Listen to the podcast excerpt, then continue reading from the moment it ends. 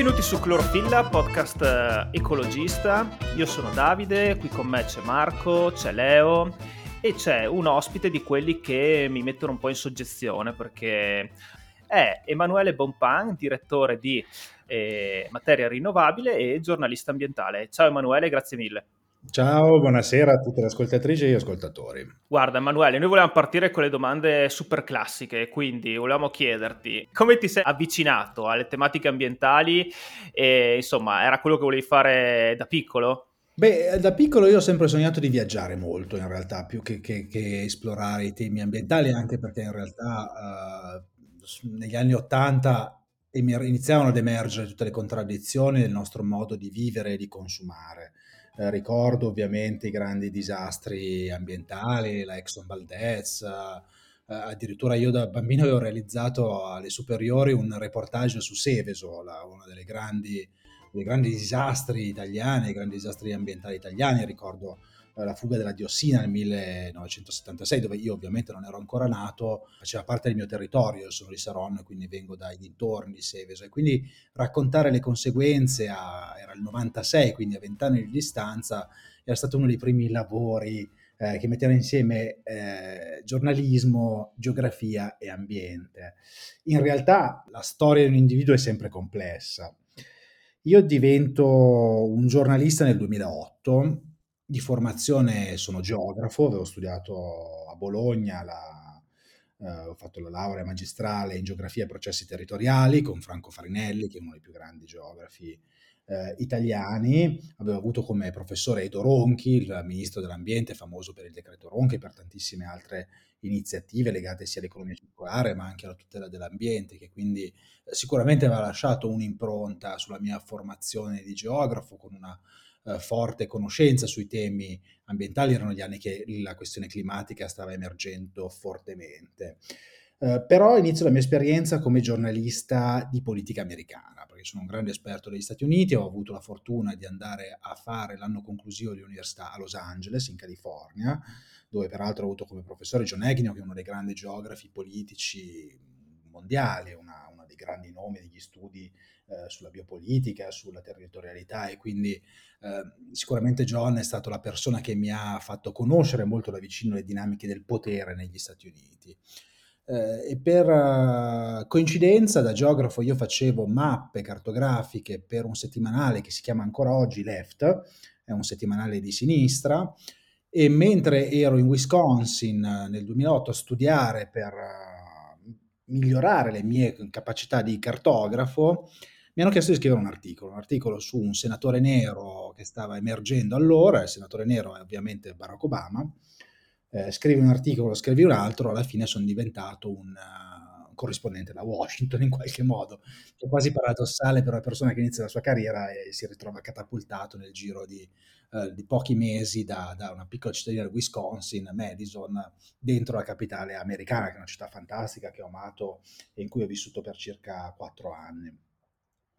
Allo stesso tempo però l'editore di questa testata settimanale Left nel 2009 aveva acquisito il quotidiano Terra, un quotidiano ecologista, e cercava persone competenti sui temi dei cambiamenti climatici. E io ovviamente, eh, grazie alla mia formazione di geografo, avevo una buona formazione, ovviamente scolastica, non parliamo di una, l'ho migliorata dopo col dottorato che ho iniziato nel 2010, eh, ma come dire, sapevo di quanto meno di cosa si parlasse. Quindi del, simultaneamente ho portato avanti un grande studio sui problemi ambientali americani, visto che mi trovavo comunque ancora negli Stati Uniti, eh, e problemi in generale ambientali globali. Eh, il 2009 ero a Copenaghen alla famosa COP eh, 15, quella fallita sotto l'auspicio del, dell'Unione Europea. Uh, ho lavorato tantissimo sulla, transizio- sulla transizione, sul boom del unconventional oil and gas negli Stati Uniti, lo shale gas, lo shale oil, ho fatto tutta una serie di reportage andando a zonzo per gli Stati Uniti con la bravissima fotografa Giada Connestari su temi come eh, l'inquinamento da petrolio. Nel 2010 eravamo nel Golfo del Messico a raccontare in prima persona il disastro della Deepwater Horizon, la, la, la, petroli- la piattaforma petrolifera eh, esplosa al largo della Louisiana con 14 morti e centinaia di migliaia di eh, di barili di petrolio, anzi milioni di barili di petrolio dispersi nel Golfo del Messico è ancora il mountain top removal, lo, lo sfruttamento delle minoranze per le grandi infrastrutture energetiche come eh, Keystone XL Pipeline, che è uno dei più contestati oleodotti del Nord America. E, e da lì pian piano ho sempre di più proseguito nella ricerca, ricerca anche scientifica dello studio, perché più andavo avanti a raccontare la complessità uh, dei temi ambientali, sempre legati poi all'economia, c'è sempre stato un legame forte con uh, i problemi ambientali, l'impatto economico, ma anche uh, la svolta economica, quindi i prodromi della green economy, dell'economia circolare, la svolta di tante imprese, a volte finta, in altri casi reale, percepita. Quindi sempre anche con la possibilità di fare un lavoro che purtroppo oggi è sempre più difficile, quello del giornalista che è sul campo. Eh, da qui infatti volevo un attimo collegarmi, no? Giornalista ambientale, dicevi. Com'è essere un giornalista nel 2021 in Italia? Cioè non mi sembra proprio un periodo brillante per il giornalismo, però mh, allo stesso tempo c'è questo ambientale di fianco che, non lo so, forse cambia le cose. Beh, eh, il giornalismo purtroppo non è brillante, ma non perché non c'è buon giornalismo. Il problema è che fare buon giornalismo richiede tante risorse. E appunto, come raccontavo prima, ho avuto la fortuna di poter fare numerosissimi reportage, di incontrare tantissimi eh, pensatori, ecologisti, tantissimi capitani di impresa rivoluzionari, figure della politica. Ho stretto le mani a Obama stesso. Eh, però era un modo di fare giornalismo che oggi oramai è, dire, è rimasto dominio di poche grandi testate, eh, perché ci sono una pletora di eh, riviste e di siti online, ma tutti sempre con budget molto limitati e che quindi raramente investono in inchieste, raramente investono in reportage, raramente possono rimborsare le spese anche minime del lavoro giornalistico, cioè la produzione di un buon reportage può arrivare a costare 2, 4, 5, anche 8 mila euro in alcuni casi.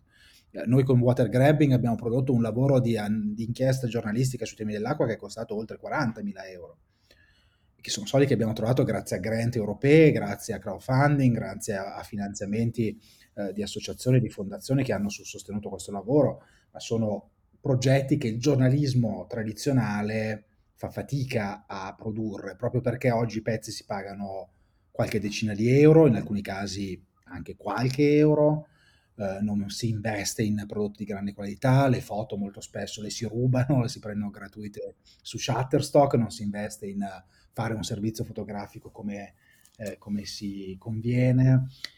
E quindi oggi c'è tantissimo da raccontare, c'è una pletora di temi da affrontare, c'è una grandissima attenzione su temi ambientali però secondo me quello che manca è la capacità di avere risorse per uno storytelling veramente efficace e soprattutto veramente approfondito.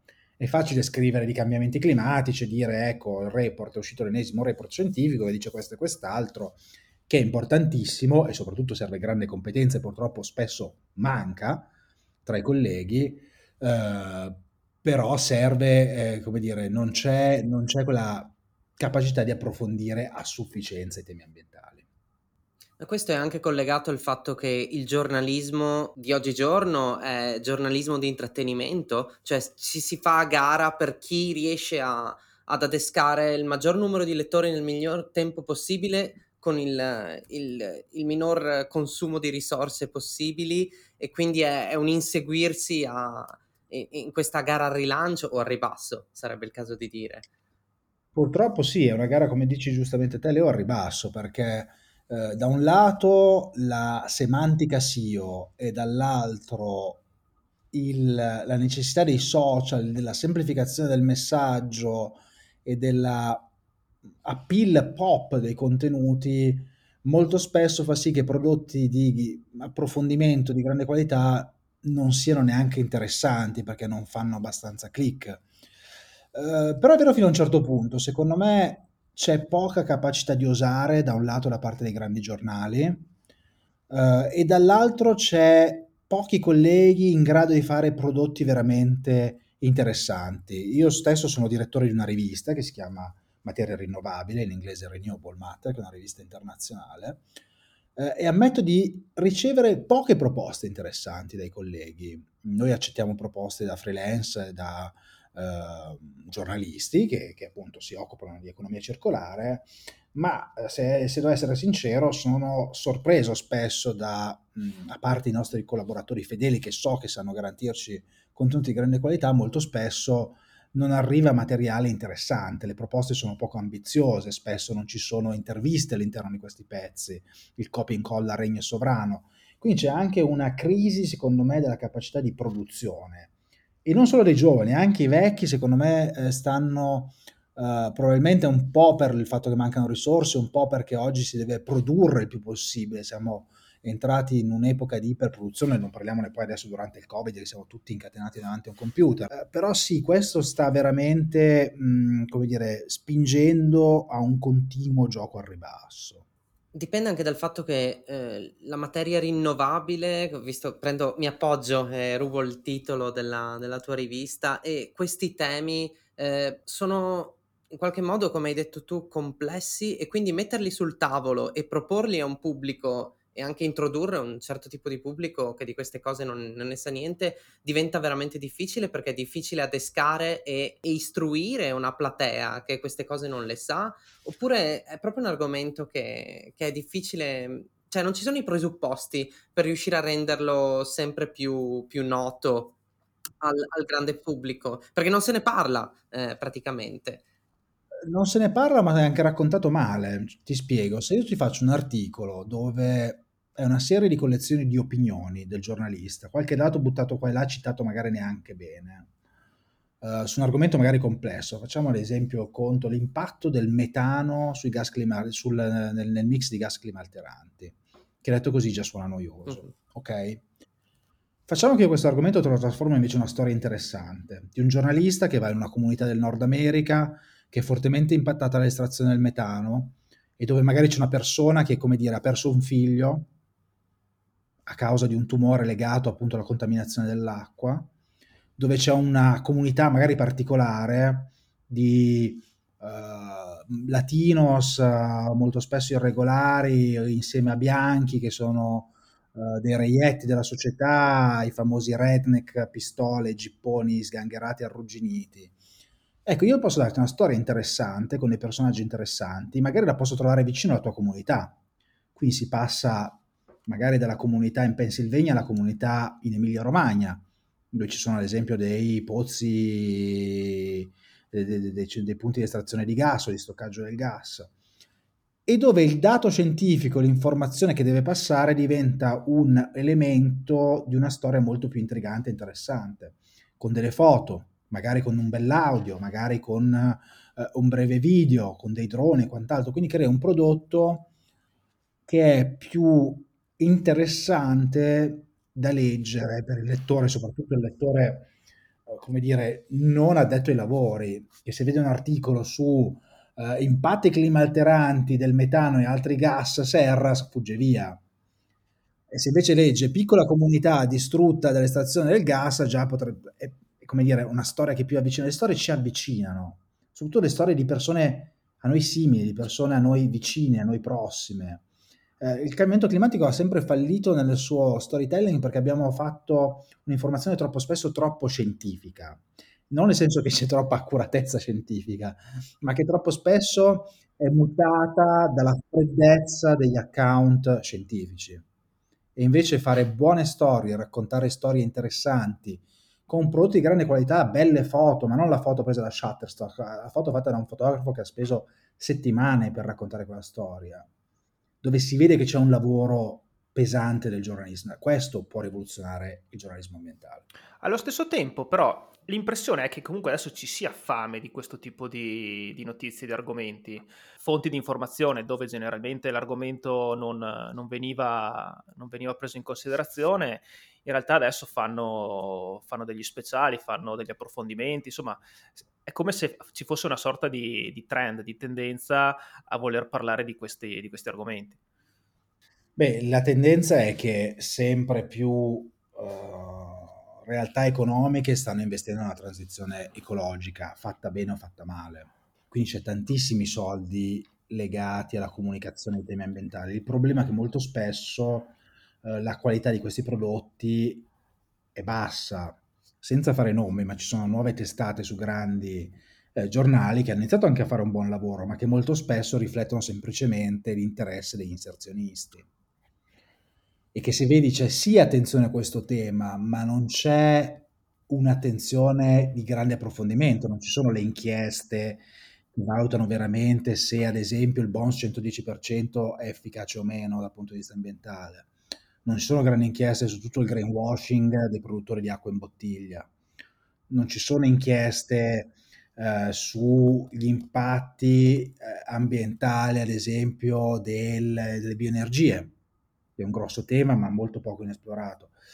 L'attenzione cresce perché ovviamente c'è un grosso trend di marketing e di comunicazione, lo vediamo anche dal boom dei green influencer, lo vediamo dal numero delle pubblicità, ma è anche dovuto al fatto che basta capire cosa sta succedendo in Italia col PNRR, dove il principale piano di rilancio dell'economia europea e nello specifico italiana lega il 37% delle risorse alla sostenibilità e quindi tutti, anche il più zozzo degli inquinatori, vogliono buttarci, sopra e far finta di essere. Questo PNRR sta nascendo sotto terribili auspici. Io ho visto buttato dentro di tutto, cioè, in particolare il metano fossile in tutte le varianti possibili, e greenwashing e anche astroturfing ho sentito parlare a volte cioè di coprire col verde no? una, un'azione che è assolutamente inaccettabile da un punto di vista ambientale. E ma mh, mhmm, ti chiedo un chiarimento, forse tu lo sai, questo PNRR deve essere comunque poi approvato dall'Unione Europea, giusto? Io ho l'impressione che... Le linee guida andate dall'Unione Europea, quindi insomma, possono, possono gioco barare fino a un certo punto. Esatto, io, io ho paura che, che, ci troveremo anche un, una bocciatura, è possibile questo scenario? Dunque, considera una cosa, sebbene questo governo contenga al suo interno la peggiore feccia politica del nostro paese, è riferimento sì, ma, ma... questa cosa la ripetiamo a ogni governo che viene fuori. Stavolta dentro, ci sono dentro tutti praticamente. Eh, la, I tecnici scelti da Draghi, tutto sommato, non sono così terrificanti, soprattutto Giovannini ci abbiamo fatto molto affidamento. Quindi i tecnici sanno quali sono le richieste del, dell'Unione Europea, sono persone che hanno piena cogenza di cosa può essere messo dentro. I partitini, i partitucoli hanno interesse a strappare alcuni progetti, vedi la Lega col ponte inutile sullo stretto di Messina, Uh, in, in, in, americano si chiama pork, uh, quei soldi, come dire, affidati tramite volontà politica. Ecco, ci sono quelli che sicuramente riusciranno a inserire progetti di dubbia utilità qua e là.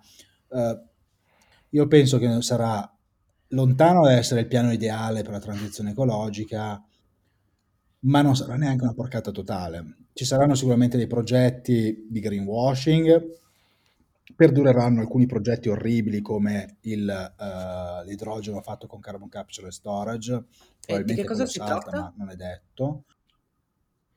È un progetto di Eni fatto nel, nel Ravennate per uh, produzione di idrogeno blu, quindi da fonti fossili, ma con annesso un progetto di carbon capture e storage, cioè cattura e stoccaggio delle emissioni clima alteranti in un geosito. A sentire, uh, sì, a sentire il carbon capture eh, si presenta in modo sexy la cosa, ma immagino che ci sia, ci sia la fregatura, visto che l'hai introdotto in questo modo. Sai, la natura ha realizzato una tecnologia di carbon capture con assolutamente sì, di, però stiamo disboscando. Di... Quindi... No, non è, non è il posto dei boschi, è il, lo storage finale. Lo storage finale è, sono i, i detriti bentonici di, di lavamento dei, dei, silicati è un ciclo ben più lungo di quello di una ah, crescita certo, e, certo, e, morte certo. in una foresta. Stiamo parlando di cicli di centinaia di migliaia di anni a livello di no, tempo assolutamente, assolutamente. Come dire, l'IPCC ha incluso anche le tecnologie antropiche di carbon capture and storage nel mix qualora non si riesca eh, a raggiungere come dire, eh, gli obiettivi per eh, mantenere la temperatura ben al di sotto del grado e mezzo centigrado, temperatura media globale. Uh, però sono tecnologie, come dire, che è bene testare, è bene sviluppare, ma direi forse non vale la pena investire i soldi del PNRR su progetti sperimentali di cui non sappiamo veramente l'impatto. Al momento eh, non mi risulta nessuna tecnologia eh, fattibile a meno di 600 dollari per tonnellata di CO2 Quindi se volessimo fare una ta- carbon tax simile vorrebbe dire pagare qualcosa come 4 euro il litro di benzina. Ecco. No, no, no, no, no, è, è sicuramente un obiettivo distante come potrebbe... Cioè adesso non so quale sia più distante tra i due, probabilmente eh, lo è la, fi- la fusione nucleare come termine di paragone, però comunque qualcosa che andrebbe andrebbe messo a punto e che non, non, può essere messo sul tavolo come una soluzione. No, più che altro ricordo un dettaglio del PNRR. Il PNRR è un piano di progetti cantierabili e concludibili entro il 2026. Eni dice che è cantierabile questo progetto, ma noi abbiamo bisogno di progetti che siano replicabili e scalabili, quindi diffusione del... Sì, diciamo che al mondo ci sono qualcosa come tre o quattro impianti di carbon capture storage, alcuni sono anche stati chiusi perché non funzionavano bene e comunque l'unico modo al, al momento attuale per rende, farli rendere economicamente è usare la CO2 compressa per pompare fuori cosa? Altra, altro petrolio, mandare ah, in pressione i, i, pozzi petroliferi ormai st- eh, stanchi per aumentarne la pressione e pompare fuori altro petrolio. Guarda, siamo, siamo entrati in territorio di territorio politico.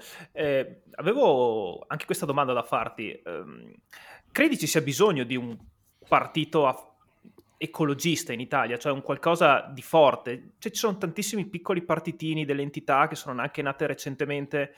Mm, non so, mi sono sempre chiesto come mai non ci sia un, una voce forte su, su, questo tema. È un'ottima domanda, Davide. Eh, ti dico una cosa: in Italia c'è un grandissimo bisogno di un partito progressista ecologista che sia in grado di aprire a un mondo civico, a un mondo, io non userei neanche più la parola di sinistra, è un mondo che, che, che di, di, cittadini che vuole un paese moderno, un paese eh, che si fondi sull'ecologia, un paese che si fondi sui diritti, un paese che si fondi sul lavoro eh, garantito e tutelato, che si fondi sul rispetto degli anziani, della diversità eh, di genere, di cultura, di provenienza. Eh, e c'è un grande spazio per una forza politica di questo tipo. Il problema è la inabilità delle forze di sinistra, le forze ecologiste, le forze eh, dei movimenti di saper fare un passo indietro per farne due avanti. Eh, I verdi europei attendono grandemente la presenza di un soggetto verde in Italia perché oramai i loro margini di crescita nel centro e nord Europa sono minimi, cioè ormai sono in Germania probabilmente potrebbero addirittura ambire a, a, a, a designare la cancelliera o il cancelliere. Eh, in Francia crescono a ritmi sempre più crescenti, in Olanda sì hanno avuto una battuta d'arresto, eh, ma torneranno a crescere. Partiti in Spagna, Grecia, eh, Italia, Verdi sono allo 2% da tempi immemori. Hanno perso tanto tempo, secondo me, perché si sono in alcuni casi arroccati su posizioni estremamente eh, conservazioniste e non nel senso politico della parola, ma nel senso proprio, mh, come dire, poco disposti a parlare col mondo economico, cosa che invece è fondamentale, soprattutto quando devi anche garantire occupazione, devi garantire in qualche modo mh, un minimo di... Eh, transizione in un sistema economico esistente che è ineliminabile. Uh, in Italia manca la capacità di fare rete, di fare sintesi, ma soprattutto di saper rinunciare a qualcosa per un bene più grande. Ci si arrocca dietro una posizione ideologica assolutista a tutti i costi, anche a costo di far perdere il proprio partito, piuttosto che magari rinunciare su un punto, vincerne su altri dieci di mandare a casa personaggi, insomma, come quelli che purtroppo si trovano oggi sulle prime pagine dei grandi giornali e che sono una vergogna per il concetto stesso di civiltà umana. No, perché appunto eh, volevo ricollegarmi a questa domanda, perché comunque l'impressione è che dal punto di vista delle associazioni ci siano tantissime associazioni ambientaliste e questo è il punto, ce ne sono troppe. Eh, ce ne sono troppe. E ognuna fa il suo e ognuna ha il suo piccolo santuario, la sua piccola cerchia, la sua piccola... Mi pare che siamo in linea sì, con sì, il campanilismo all'italiana. Ogni comune di, di, qualsiasi paese italiano guarda malocchio il comune accanto, noi no, siamo no, meglio di loro. Avere un capitano e tutta una serie di pecoroni dietro che obbediscono ciecamente. Quello purtroppo funziona meglio Il problema del, del, come dire, della sovrabbondanza delle associazioni è proprio quello che ce ne sono troppe.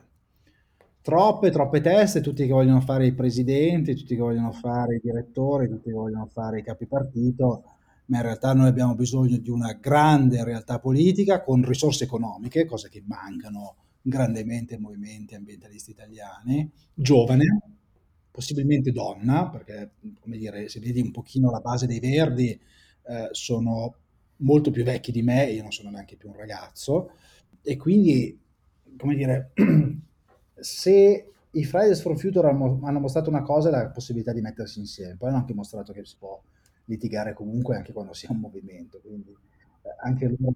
Posso aggiungere anche sì. una, una, considerazione?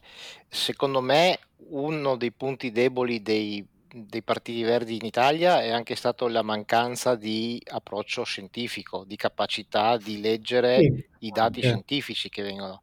Per esempio il, il no secco continuo al nucleare oppure il no secco continuo agli OGM, l'opposizione all'eolico, sempre comunque. Su, sugli OGM sono d'accordo con te, sul nucleare vai a toccare proprio no, il elemento fondativo dei movimenti ambientalisti italiani. Quindi, e lo so, però... Eh...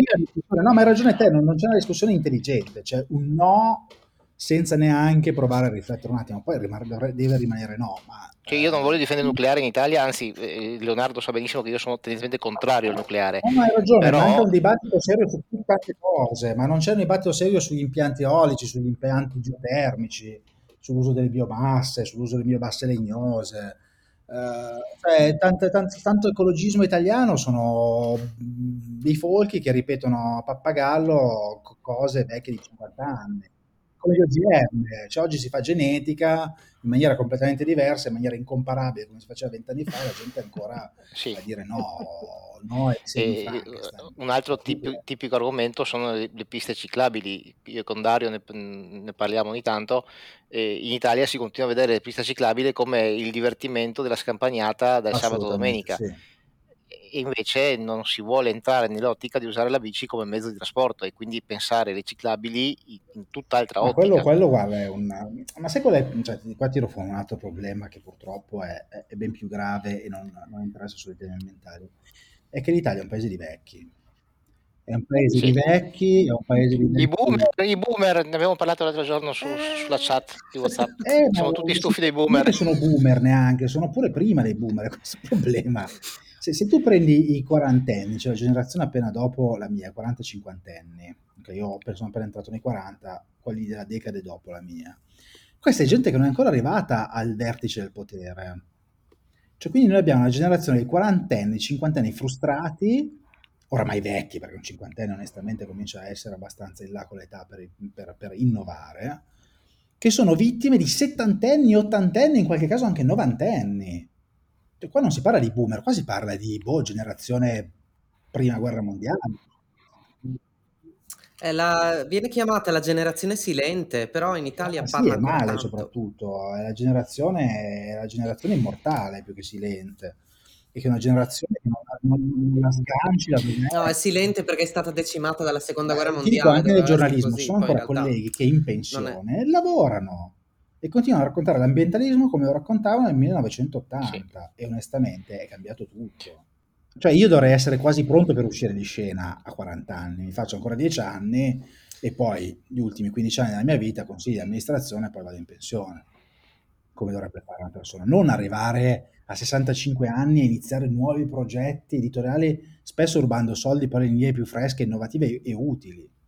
E lo stesso nel fare i progetti, nel, nel fare le politiche, nel fare eh, il city making, nel fare l'amministrazione della cosa pubblica, un, e le persone che sono nelle dirigenze dei ministeri.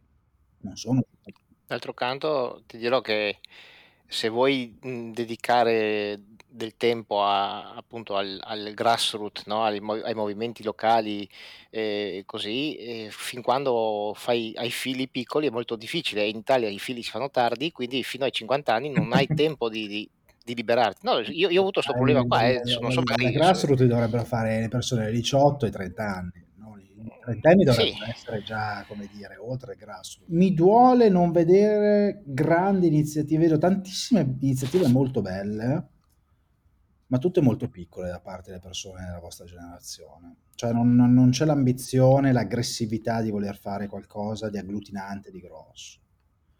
Però, però definiamo un po' vostra generazione, perché qui abbiamo due generazioni. Cioè, io, io sono del 74. Ah, ok, scusami. Eh, no, noi, sì, effettivamente noi due siamo millennials, mentre penso che siate coetanei tu e, tu e Marco. Abbiamo iniziato tutto questo discorso parlando di un movimento green, eh, movimento verde che ma- politico che manca in Italia. Mentre alle ultime elezioni questa cosa, all'anticamera del Covid, questo emergere di movimenti verdi in tutta Europa eh, si sono visti e, e, forse questa cosa ha avuto anche un colpo di coda con la caduta Il di Trump. Il mondo economico e politico ha capito la necessità della decarbonizzazione, la necessità della, dell'economia circolare, non ha ancora capito la, la, crisi della biodiversità, secondo me bene, quanto grave è.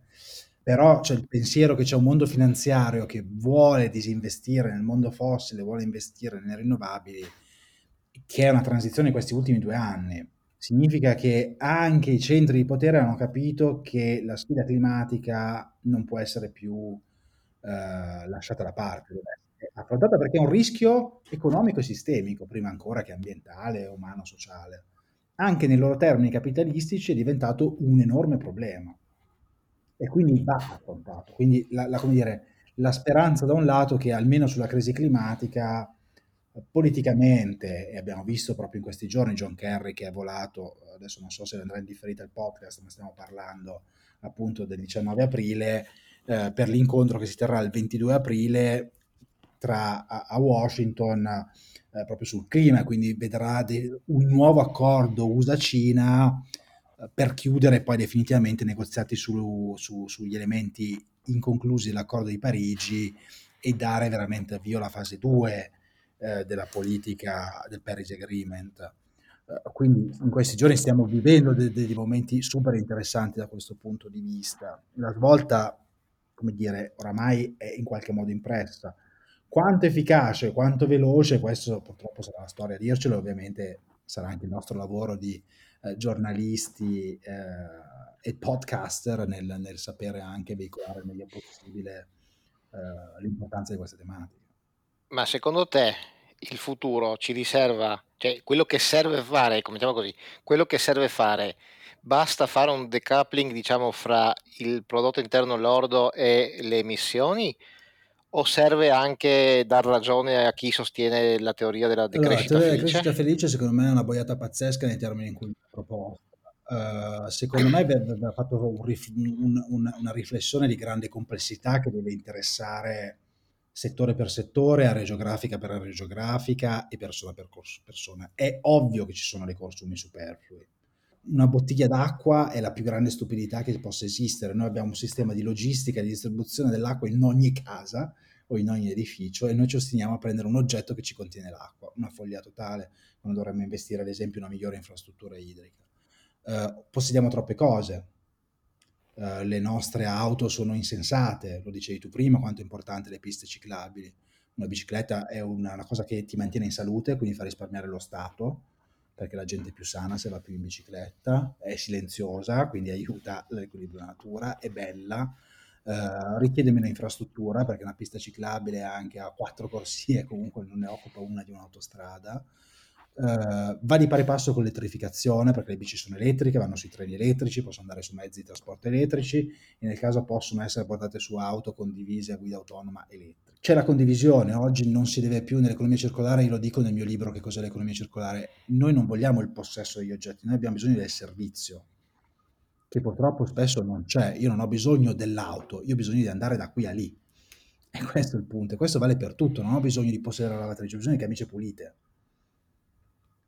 E quindi su questo l'economia circolare può essere una rivoluzione accompagnata anche da un, magari una morigeratezza di alcuni costumi. È ovvio che andare tutti i mesi in vacanza in Maldive non è sostenibile, che non significa non prendere mai più aerei però magari fare un volo aereo all'anno dove si sta per, a lungo nella destinazione, ma non fare ogni 100 weekend con voli da 2-3 mila chilometri ogni settimana, magari a 29,90 euro. Eh, significa non sprecare il cibo, se ne spreca ancora un sacco. Significa riutilizzare i vestiti, questa è una cosa che neanche io faccio. Eh, però ci sono tanti comportamenti che pian piano, soprattutto se inculcati fin dalla nascita, si riescono a fare. Eh, questa riflessione sulle biciclette, un cinquantenne difficilmente la fa, invece io sento tante persone eh, di 30, 40, 20, 15 anni che la fanno molto più agilmente. Eh, quindi ci sono, eh, devono cambiare anche le mode, i costumi, il fatto di vestirsi con la camicia e la giacca, è una cazzata. La moda del futuro è un vestito sportivo spiegazzato che non devi e in Giappone eh, sapete no, che con Fukushima, dopo che hanno spento le centrali nucleari e mancava corrente, hanno deciso di togliere l'obbligo di giacca e cravatta negli uffici per ridurre in Italia non è così, in Italia se arrivi a un incontro arruffato ti guarda male, lo fanno anche con me, che io tendenzialmente non è che mi vesti proprio come un, un dandy metropolitano. C'è, c'è tanto lavoro a fare, però io penso che quello che serve è un ragionamento science based, visto che mi sembra di avere una platea di gente che crede nella, nella, nella scienza, dove non si cerchino soluzioni che poi tanto tendono più a spaventare che altro e molto spesso poi se fai un'LCA seria vedi che non sono sostenibili perché io continuo a vedere questi fricchettoni della, della di Crescita Felice, hanno tutti la macchina perché comunque vanno a vivere in posti fuori dal mondo, eh, bruciano un sacco di legna, non hanno le case efficienti perché non vogliono ripararle, modificarle perché ah, è nuovo materiale non vuol dire, cioè la crescita felice, come dire, concettualmente è ovvio che dobbiamo in qualche modo cambiare dei consumi, quello è palese. Eh, la felicità è scontata perché la pursuit of happiness come dire, è un paradigma per chiunque, però penso che ci sia, cioè serva un grande lavoro di ripensamento dei costumi, delle modalità di produzione, e del, della nostra economia in generale. Con, con l'economia circolare noi stiamo cercando di eh, trovare alcune queste soluzioni. Alcune non funzionano, alcune sono sbagliate, altre invece possono essere molto importanti, ma difficili anche da applicare. C'è sempre la psicologia. Io vedo tutta la serie, ci scherzavo prima, eh, di limiti per cui alcuni comportamenti sono difficili effettivamente da adottare. Si, io lo dico sempre, si tende sempre a scegliere eh, con, processi e comportamenti comodi. È ovvio che andare in bici è più scomodo dell'auto, ma se ne comincia a capire i vantaggi e gli impatti positivi, allora cogli veramente l'importanza. Ma sai, è scomodo il cambiamento. Poi una volta che, sei, che hai cambiato, eh no, certo, però sai, meglio. cambiare l'abitudine mentale, soprattutto quando non sei un giovinotto, è difficile. Sì, però appunto è, è, è, è tutto questione, una questione mentale, non, non c'è un problema eh, fisico. So, al... La questione mentale. Cioè, facciamo un esempio più, meno, meno impattante, un esempio meno impattante che eh, dovrebbe essere praticamente ovvio. Cioè, da un punto di vista termodinamico, ok, non c'è nessun motivo per cui un edificio debba avere un riscaldamento, perché qualsiasi attività tu faccia in, un edificio, anche solo viverci, ovviamente con le luci tutto, tu generi calore. Quindi certo. esiste un, una quantità di isolante sulle su- superfici, sui vetri, eccetera, tale per cui non avrai bisogno di riscaldamento neanche al Polo Nord in linea teorica. In linea pratica siamo in Italia, quindi il limite è molto facilmente raggiungibile. Eppure, se tu dici alla gente mettiamo un cappotto da, da 10 cm e togliamo eh, la caldaia, mettiamo una pompa di calore, comunque si oppongono, comunque dicono di no, comunque non vogliono, e ma gli infissi, e ma il, il cappotto, e ma il, il, il poggiolo, eccetera. E, e, qui non c'è, non c'è nulla da... non, non ci rimetti, hai, hai, solo che da guadagnarci da, da un'operazione simile. Il problema è soltanto nell'agilità mentale, a mio avviso e agilità mentale, che purtroppo con l'età sì, evidentemente però, appunto, cala. Tendo a come dire, cambiare i comportamenti delle persone mm, come dire, che iniziano adesso a essere i consumatori del futuro, secondo me la cosa fondamentale da fare qua gioca un ruolo centrale la comunicazione e l'educazione. Bene Emanuele, ci hai accompagnato per una bella chiacchierata. Noi in conclusione generalmente chiediamo dei consigli di lettura. Eh, essendo autore e direttore mi verrebbe scontato il consiglio a Materia Rinnovabile, il, il magazine che, che, dirigi e ai, ai, libri che hai realizzato che sono Cos'è che cos'è l'economia circolare e Atlante geopolitica dell'acqua, water grabbing, diritti, sicurezza alimentare ed energia. Se volessi aggiungere qualcosa di qualche altro autore che magari ti ha particolarmente impressionato, noi siamo solo che felici. Beh, se gli ascoltatori e le ascoltatrici si interessano di alberi, io consiglio il libro di Giorgio Vacchiano, La resilienza del bosco. La resilienza del Poi sicuramente un, un, vecchio testo che vale sempre la pena da, da conoscere sull'economia circolare, che non è il mio ma è quello di, eh, di Walter Style, l'economia circolare per tutti. Va affrontato e va capito, perché leggere solo cose semplici non è una buona ginnastica per la mente e spesso serve magari scontrarsi con qualcosa che ti fa corrucciare la fronte, ma che ti lascia in fondo alla lettura veramente tanto. E con, con questo io ti, ti, ringrazio ancora, ti, ti saluto, ti auguro, ti auguro il meglio e alla prossima. Grazie a voi tutti, è stata veramente una chiacchierata divertente. Buona serata. Grazie a tutti per essere stati con, con noi e buona serata e ci vediamo alla prossima. Siate sintetici e non fossilizzati.